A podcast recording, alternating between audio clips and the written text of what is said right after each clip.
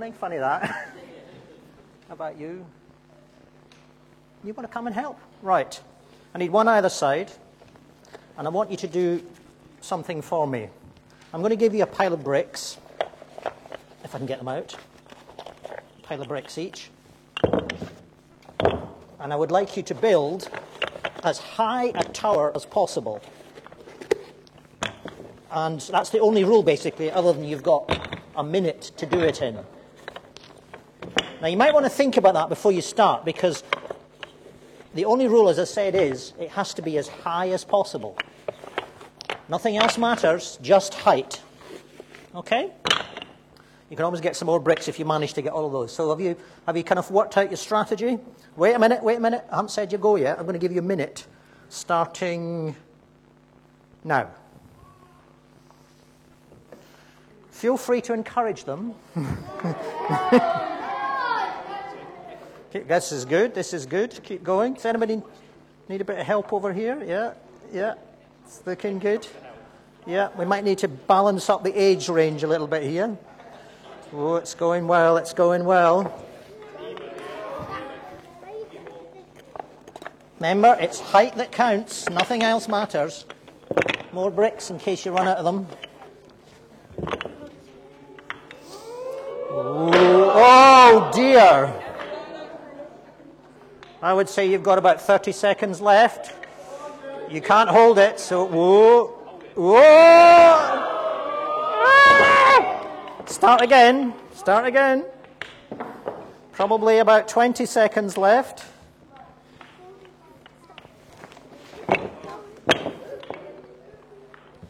Not long to go now. About 10 seconds left. Oh no. About five, four, three, two, one, stop.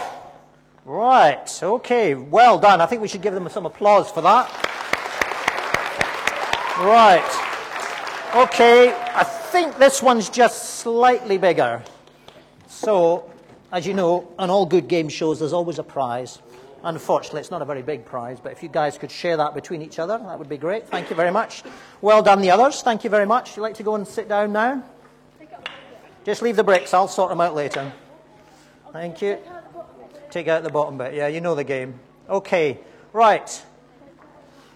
A few questions for those of you who are watching. I hope you were paying attention. When they took part in that game, there was a risk involved. What was it? We actually saw the, right, the results of the risk. What was the risk? It would fall down. And of course, in both cases, it did fall down. And maybe I could ask the people, who did, was it worth taking part? Did you want to do it? Was it worth doing? Yeah, yeah. You thought the risk was worth it. It was worth the danger of the tower falling. Okay, that's good. And how did you feel about that? Were you, were you worried? Were you happy? Did it bother you? Not really. You were quite calm about it. Good, I'm impressed. Because, of course, anything like that, any competition, anything like that, involves a risk. You have to take a risk that as you build the tower, by the way, the, the, the, quickest way to get a high tower is to stack them on the end, which is very risky, but you get a very high tower very fast. But there's a great risk that it will fall over. And we face risks. These are relatively uh, trivial risks, but we all face risks every day of our lives. Now, some of them I hope we're very well aware of, like crossing a busy street is very risky, and we should take great care, and I hope we do. Other risks we're perhaps less aware of, like um, apparently getting out of bed is quite dangerous. You might fall over and you know, break your ankle, or uh, coming down the stairs is also dangerous as well. Making a cup of tea, all of those things have potential risks, but we really don't think about that because we're so used to them. So we're aware, we're, we live with risk all the time. It's part of life. And the people we heard about in today's reading actually faced risks. And if you remember the reading, I'd like to look at uh, two different groups of people and one individual this morning.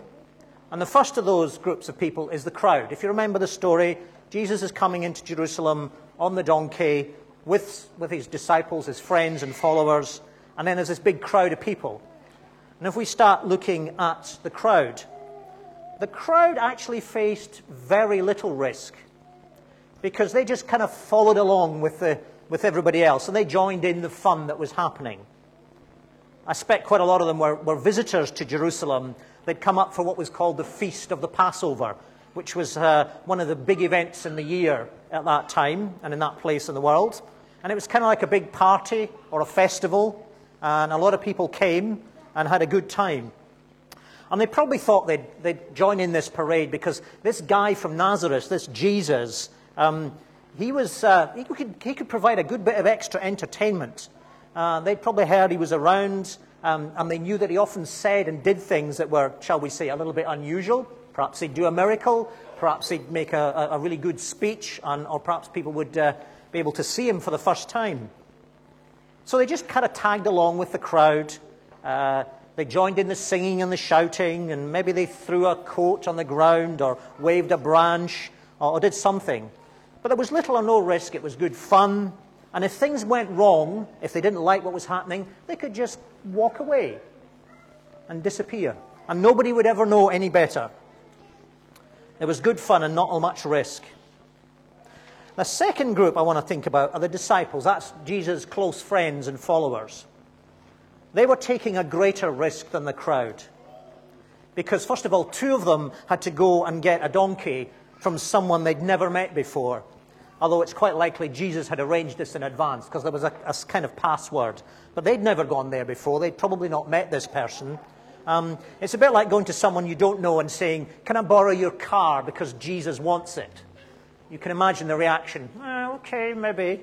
But, um, but to be fair to the two disciples, they off they went and they did what Jesus asked them to do. But the whole group of disciples actually faced a significantly greater risk uh, than being accused of stealing a donkey. Uh, they were actually making it very clear in a public place in front of lots of people that they were associated with Jesus. And that was risky by this time because they knew that some people, particularly those people in power in the, in the country, were actually Jesus' enemies.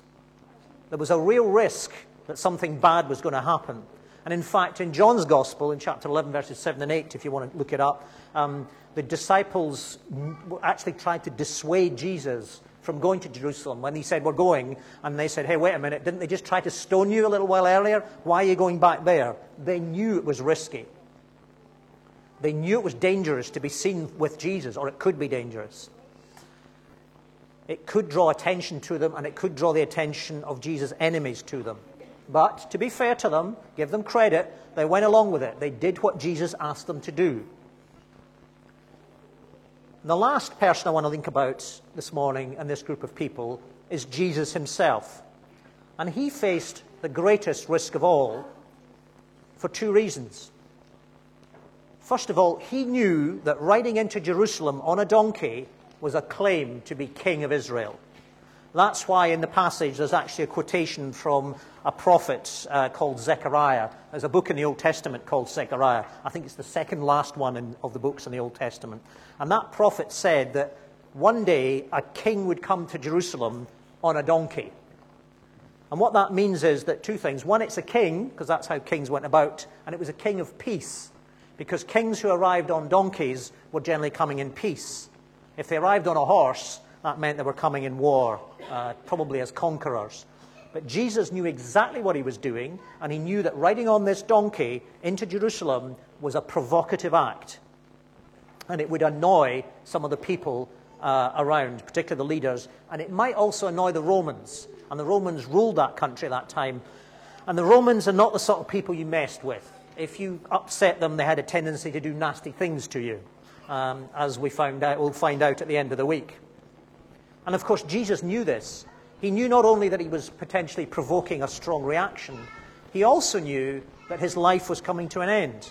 He knew he was going to be dead by the end of the week. Because if you look back a little bit before this passage in Matthew, Jesus tells his disciples quite clearly, he says, I am going to die. Doesn't say anything, doesn't try to dress it up. He says, I'm going to die. He also said, of course, I'm going to be raised from the dead at the end of three days, but he did say, I'm going to die. So Jesus was more aware of any of the risks that he was taking, and yet he went ahead and did what he planned to do. And he did that because he was in control of events. He acted that way because he knew that was what God wanted him to do. And he was prepared to go ahead and obey his Father. So we've seen three different groups or three different people. We've, we looked at the crowd and the disciples and Jesus.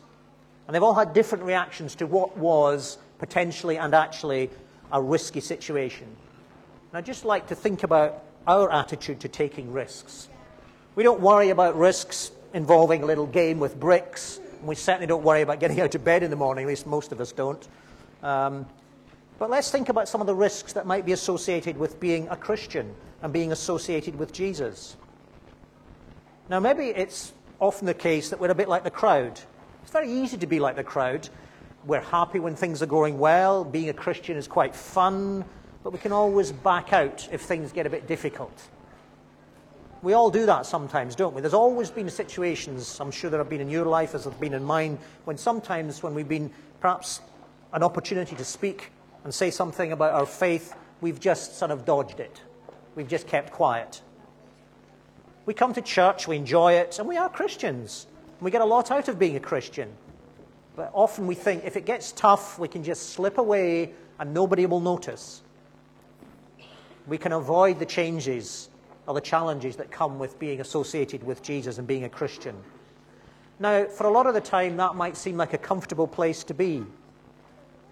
But you can't go on like that. You see, it all started very well in this week that we're talking about now, the last week, or the week leading up to Easter. But of course, by Friday, things went pretty badly wrong, or appeared to anyway. And Jesus, on Good Friday, stood in front of a much less friendly crowd, and they wanted him dead. Sometimes being a Christian and standing out can be really tough, and it's a choice and a risk we have to take. Maybe we think we wouldn't be like that crowd. We, would, we, would walk, we wouldn't walk away. We wouldn't slip into the background. Maybe, maybe not. Think about that. Let's think about the disciples and how they felt about the risks they face now. I think they did pretty well. As I said before, I think they did very well in this story. They knew about at least some of the risks because Jesus had warned them. How much they understood about that, not sure, but they did understand something. They knew there was a risk there. They trusted Jesus. They went along with him, and I think that was good, and they should be commended for that. But I also think it was kind of like the kind of trust that always says, well, you know, we've stuck with this guy for as long as we have. It's been nearly three years now. We might as well see it through to the end. It was almost like fatalism, saying, you know, okay, there's not a lot we can do about this. Let's just get on with it. They weren't completely sure, but they, I suspect they all hoped it was going to turn out well in the end. And of course, what we read about today on Palm Sunday would have made them feel better, probably reinforced the view, yeah, that was good. People seem to be getting this message about Jesus at long last. People seem to be saying, yes, Jesus is the one. And it was a really good day. But of course, we know that in the short term at least, it was a false hope. Things were going to go wrong in a big way quite soon. And sometimes I think we can have that attitude to being a Christian. Maybe we're glad to be known as Christians, but sometimes we're a little bit naive about what that might entail. Maybe we're just hoping for the best, but we don't always really understand the full picture. Let's look at Jesus now. Jesus knew exactly what he was getting into. He knew what he was doing and why he was doing it. He planned it ahead of time. He almost certainly arranged for the donkey to be available. He knew what he was doing by getting on that donkey and letting people shout at him and, and about him. And in another gospel, Luke, when somebody tells him off and says, Hey, can't you stop these people shouting? He said, You can't do that. It's not possible. If they don't shout, even the stones will shout out. Jesus knew exactly what he was doing. He was in control. He knew he was the king of Israel, and he knew it was completely right for the crowd to treat him in that way.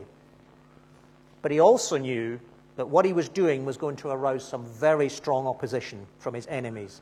And he knew, as I said, that he was going to die in less than a week.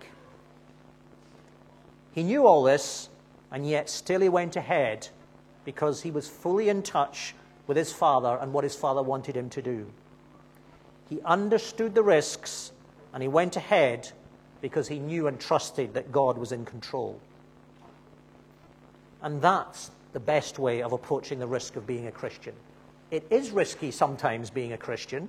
We have to face up to that fact. There's no point in being naive about it. And yet, if we fully trust and fully understand what Jesus can do for us and wants for us, then we can go on as he did, and God will work out what he wants to do through us and those around us, despite what everyone else may do. Let's pray. Lord Jesus Christ, we thank you that you are the King, that you came to Jerusalem that day so long ago and showed it by coming in on the donkey and allowing people to call you King.